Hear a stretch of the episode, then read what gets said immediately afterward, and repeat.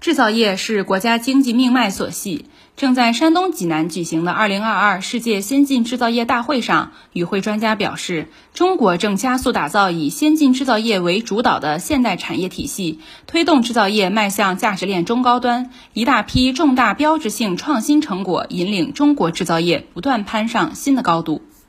一条养殖公船每年可以生产高品质大黄鱼三千七百吨，创造纯利润六千万元左右。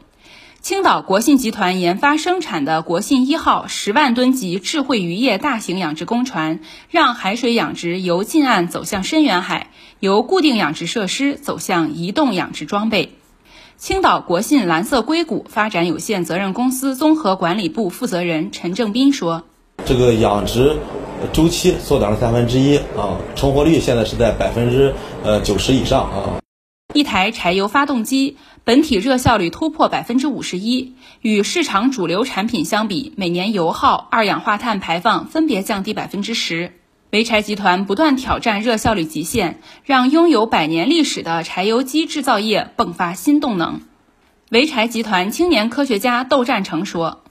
最大一个难点就是所有的路线都是我们自己去摸索，这样的话，呃，因为我们知道传统的基本上是在四十五到四十六。”那怎么去实现这个百分之四到五个点热效率提升？其实它涉及到整个内燃机行业的一个一次非常大的一个升级。